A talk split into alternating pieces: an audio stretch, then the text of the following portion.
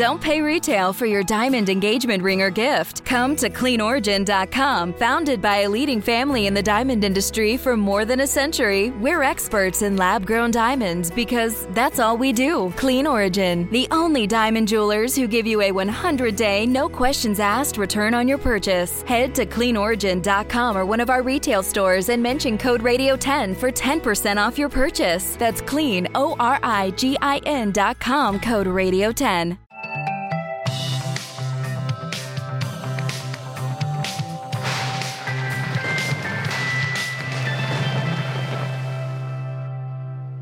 Welcome to Weather Geeks. I'm Dr. Marshall Shepard from the University of Georgia, and we have a very special show for you. We have Rear Admiral Tim Gallaudet, and he has several titles. I want to make sure I get them all in Sure. because just to give you your props, um, he's the commander of Naval Meteorological and Oceanography Command. He's the oceanographer and navigator of the Navy. Let me kind of, uh, he'll probably tell you a little bit more about that, but anything weather, uh, oceanography, climate related, this is the man the Navy relies on. Thank you for joining us. Great introduction. Now- Can't top that. Well, you know, what, are some of your responsibilities now that I just built you up there? What, what are you doing for our country? And first of all, thank you for your service too. Well, thank you, Marshall. And uh, so, uh, as you said, I oversee all naval oceanography and meteorology, both the operating forces, so that's about 2,500 sailors and civilians that are doing weather forecasts to keep our Navy safe and, and to keep our Navy effective in how they operate.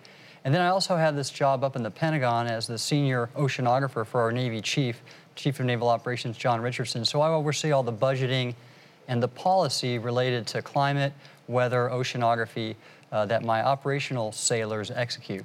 Now, critical what you do. I think people don't realize how important science, meteorology, oceanography is to our national security. Why is the sort of uh, maritime security such a big issue right now and, and going forward? That's a great question. You know, in the last 15 years or so, we were focused on the wars in Iraq and Afghanistan. Uh, that, that was our country's top national security imperative, but the world's changed a lot since then. And now we're seeing rising competitors, for example, uh, China, Russia, and we have threats like Iran and North Korea. And all of those are requiring uh, that the Navy be more uh, operational and forward, pre- forward and present to deter those potential adversaries. So the maritime security challenges are growing, and that means that the Navy's work is growing right now, as is my work in supporting them with, with weather and oceanography. And another thing that people may not realize is, but I know this from serving on a past uh, panel for the National Academy of Science, is that the Navy is really a first responder often to big weather disasters around the world as well, big hurricane. Absolutely. Yeah, and so that's a part of your portfolio as well. Sure, we had uh, soldiers, sailors, and airmen help in, in the wake of Hurricane Matthew, for example, uh, in, in Haiti. And in fact, the Navy's own, we had to evacuate 700 people from Guantanamo Bay. So uh, we were involved in that, that those evacuation operations. And, uh, and you'll see, we, we do that all the time. Right. Now let's let's kind of pivot and get a little science geeky Sure. here. What is where, where do you where do you get your data from in terms of your meteorological and oceanography assessment? I know you have all kinds of really cool gliders and data and satellites. Tell us a little bit We about some do, we do. And it's funny, you know, there's all this talk now on the web about big data and data analytics, and that's just what we've done for decades. Right. We have satellite systems, we have floating buoys all around the world on, on our oceans. Right. As you mentioned, I have a whole array of unmanned or autonomous drone type of technologies for under, undersea and above the sea in the air too. And, um, and we use those to continuously sample uh, the ocean all around the world because you know the, uh, the great work that the National Weather Service does is, strictly limited to continental U.S. and some of our overseas territories, uh, but we have to be in all those other places uh, that our Navy has to be, and so we we have to rely on those data sources that, that are not really organic, and, and that's what and so that's what my oceanographic ships deploy. And, and my sailors and civilians that they operate. I'm glad you mentioned that about the Weather Service because I was curious about the sort of roles. And after the commercial, we're going to talk a little bit more about some of your modeling operations as well. But when you bring all this data in for these various uh, sources that you just mentioned, uh, where does it go? How is it processed? Uh, how does it get to people, stakeholders, that decision makers? Yeah, so we, we have what we call production centers. I have the Naval Oceanographic Office in Stennis Space Center, Mississippi, and they run our ocean ocean models. And one of the best ocean models in the world are operational ocean models. You know, a lot of um, um, academic centers and, and universities have have scientific related models, but they're not running all the time. These models are running to keep our, our, our Navy safe, our submarines, our expeditionary units, our Navy SEALs are using these to, to ensure they're, that, that they know the, op, the optimal currents, for example, in the sea state. Then we also have meteorological models that are run by our Fleet Numerical Meteorology and Oceanography Center in Monterey, California. And so both of those together uh, and, and, we're starting to couple those two models. How do you or how do your counterparts at the Navy, uh, I'm sorry, your colleagues at the Navy, use science data to help our nation, perhaps to gain an advantage or to keep us safe? I mean, give us a couple of examples. Well, it's, it's both. It's yeah. both to stay safe and avoid hazardous weather, and it's also exploit the conditions of the environment to be better than our adversaries. Right. And there's many different ways uh, we, we do that. For example, uh, knowing the precise track of tropical cyclones, mm. if we can operate near those safely on that real margin of where the highest seas are, and not not into the hazardous area, well then then you're going to have some cover because satellite systems aren't going to be able to see you. You're going to be under all the, you know the cirrus shield and all that. Right. And our destroyers in different areas have operated using that kind of precise forecasting and, and weather cover. Uh, there's other examples. For example, I shared with a team here at the, the Weather Channel that when I was on an aircraft carrier uh, at the beginning of the Iraq War in 2003, we knew that a dust storm was going to come. And so we, five days out, we had that forecast nailed. And what we decided to do is throw all the strikes in uh, 24 hours a day for the first few days. And then when we predicted the onset of that storm, what we did is we put all the aircraft inside the hangar bays of the three carriers up there in the Arabian Gulf. And that allowed us to do some critical maintenance and not get damage that dust storm does to aircraft jet engines. Right. So we, we timed that perfectly to be able to continue the cycle of strikes and not have the weather uh, take a weather hit. Yeah, and I've often talked about uh, on this show and also also in things I've written the value of weather data, not just for economics, agriculture, but for our national security. And I think you just heard a great example of that. Now, I want to kind of pivot back here. Tell me a little bit about sort of the relative balance between oceanographers and meteorologists within your operation. Is it about balanced, or are you more heavily an oceanographer-based shop? Well, it's it's a mix of both.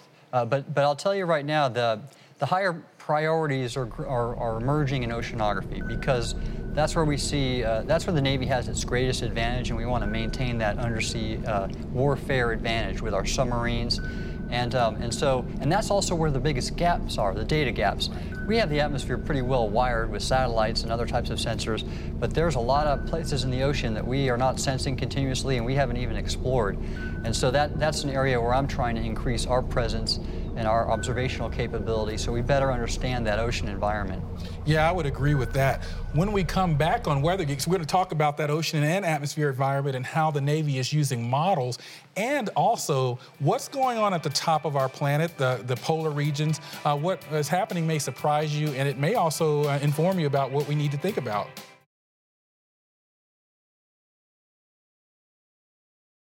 Now, modeling. We talked about observations. Tell us a bit more about your models. Uh, do you use supercomputers? Uh, are you crunching and running your own forecast models? We are. The Navy has uh, its own atmospheric model. We have our own ocean model. And we have a number of other models we use. We use uh, an ice model, for example.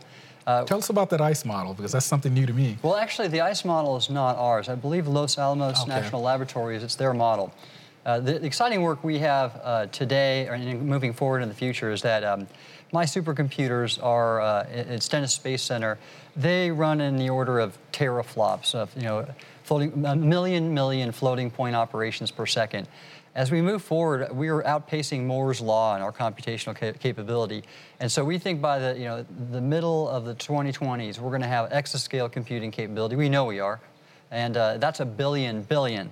So we're going to we're going to have much more highly resolved models in terms of their spatial resolution.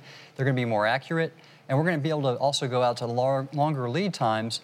And it's all through an interagency effort we have with NOAA, NASA, Department of Energy, uh, and the Air Force to work together to build an actual uh, a national modeling capability. Uh, and there'll be some pieces that are different for each each agency, but but some core common attributes that uh, we can basically do more uh, uh, as a group than uh, less individually. Yeah, and that's important too, that uh, increased capability, because we need to start thinking about modeling our Earth as a system. We know that many of our weather uh, phenomena, El Nino, and some of the things we talk about often are coupled. And so, how, how are you preparing for this coupled integrated modeling system? Yeah, that's the most exciting thing, uh, Shepard, you know, Marshall, that, that we have. Um, we previously uh, modeled different domains separately, and we maybe the ocean would provide the initial conditions for the atmosphere and vice versa, but they were never truly coupled where where heat fluxes, and momentum fluxes were exchanged. And that's what we're going to be doing with this new modeling capability, treating the Earth like it really is in a system, just like the human body. You know, right. you have your various systems that are all affect each other, and same with the planet. And knowing and being able to model the planet like it really is is going to give us much more better forecasting capability. We'll plan better. We'll operate more safely. The Arctic. Tell us a little bit about why you pay attention to that, and perhaps even why you may be concerned.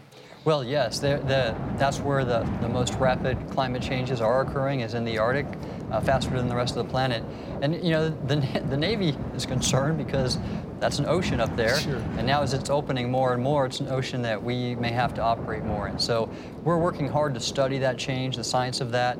And, um, and, and so we've been busy with our submarine force, for example, uh, conducting experiments. I happen to be up in the Arctic Sea in March of this year.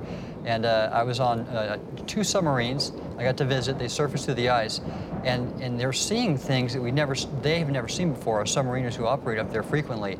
The ice is much more dynamic. It's, it's breaking up earlier and earlier each each summer, and um, and what it creates is that as these ice floes move around, it cre- they've jammed together and create uh, these ridges or like under undersea mountains. Yes. Some of them are as deep as 200 feet, and when you're a submarine trying to navigate between the ocean floor and this ice ceiling, sure. it's hazardous actually, much more hazardous, and it's very dynamic. So they're seeing that, and they're having to adjust their tactics. How is the Navy involved in research and development as it relates to energy, alternative energy sources? We have an active uh, research uh, effort underway for alternative energy, and in fact, our, our current Secretary of the Navy, Ray Mabus, has directed us uh, a number of, of goals in terms of achieving uh, percentages of our use of al- alternative energy sources, both uh, at sea and for our shore installations.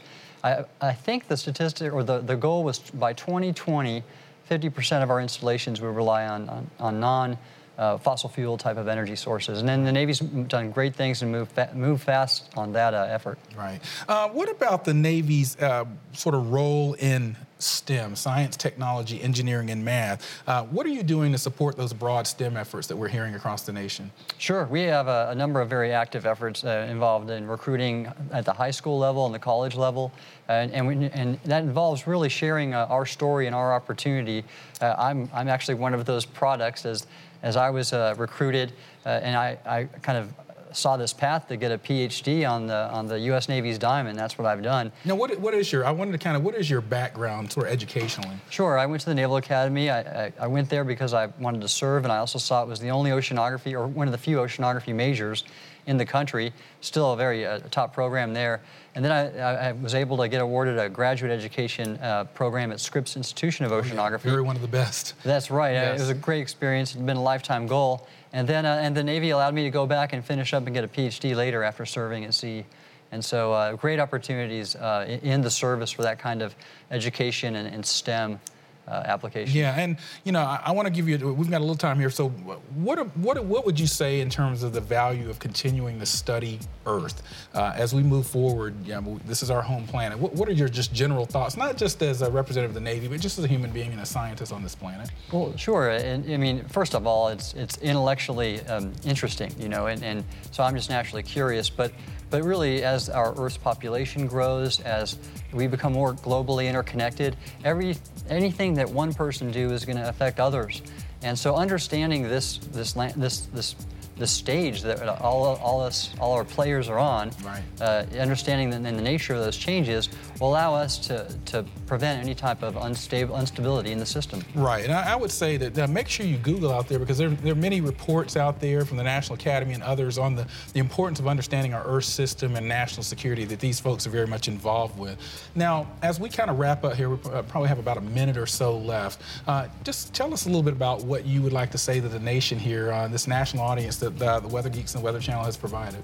Sure, thanks, Mar- Marshall. You know, I, would like to just let America know that in uh, the Navy Meteorology and Oceanography Command, we have some of the best and brightest that America has to offer. We have sailors and civilians teaming up together, deploying all around the world, keeping our Navy safe and our nation safe. You know, the Navy is protecting America, and we are protecting the Navy by avoiding hazardous weather damage and making them more effective. And they're all really bright sailors, and uh, I think America should be proud of what they do. And I, I, think that's right. And I, again, I want to again thank you for your service. I want to look to everyone that's watching the show right now. Uh, we thank you here at the Weather Channel and Weather Geeks for your service. And again, keep in mind, science is important, and these folks are using science to protect us and the lifestyle that we have here in the United States.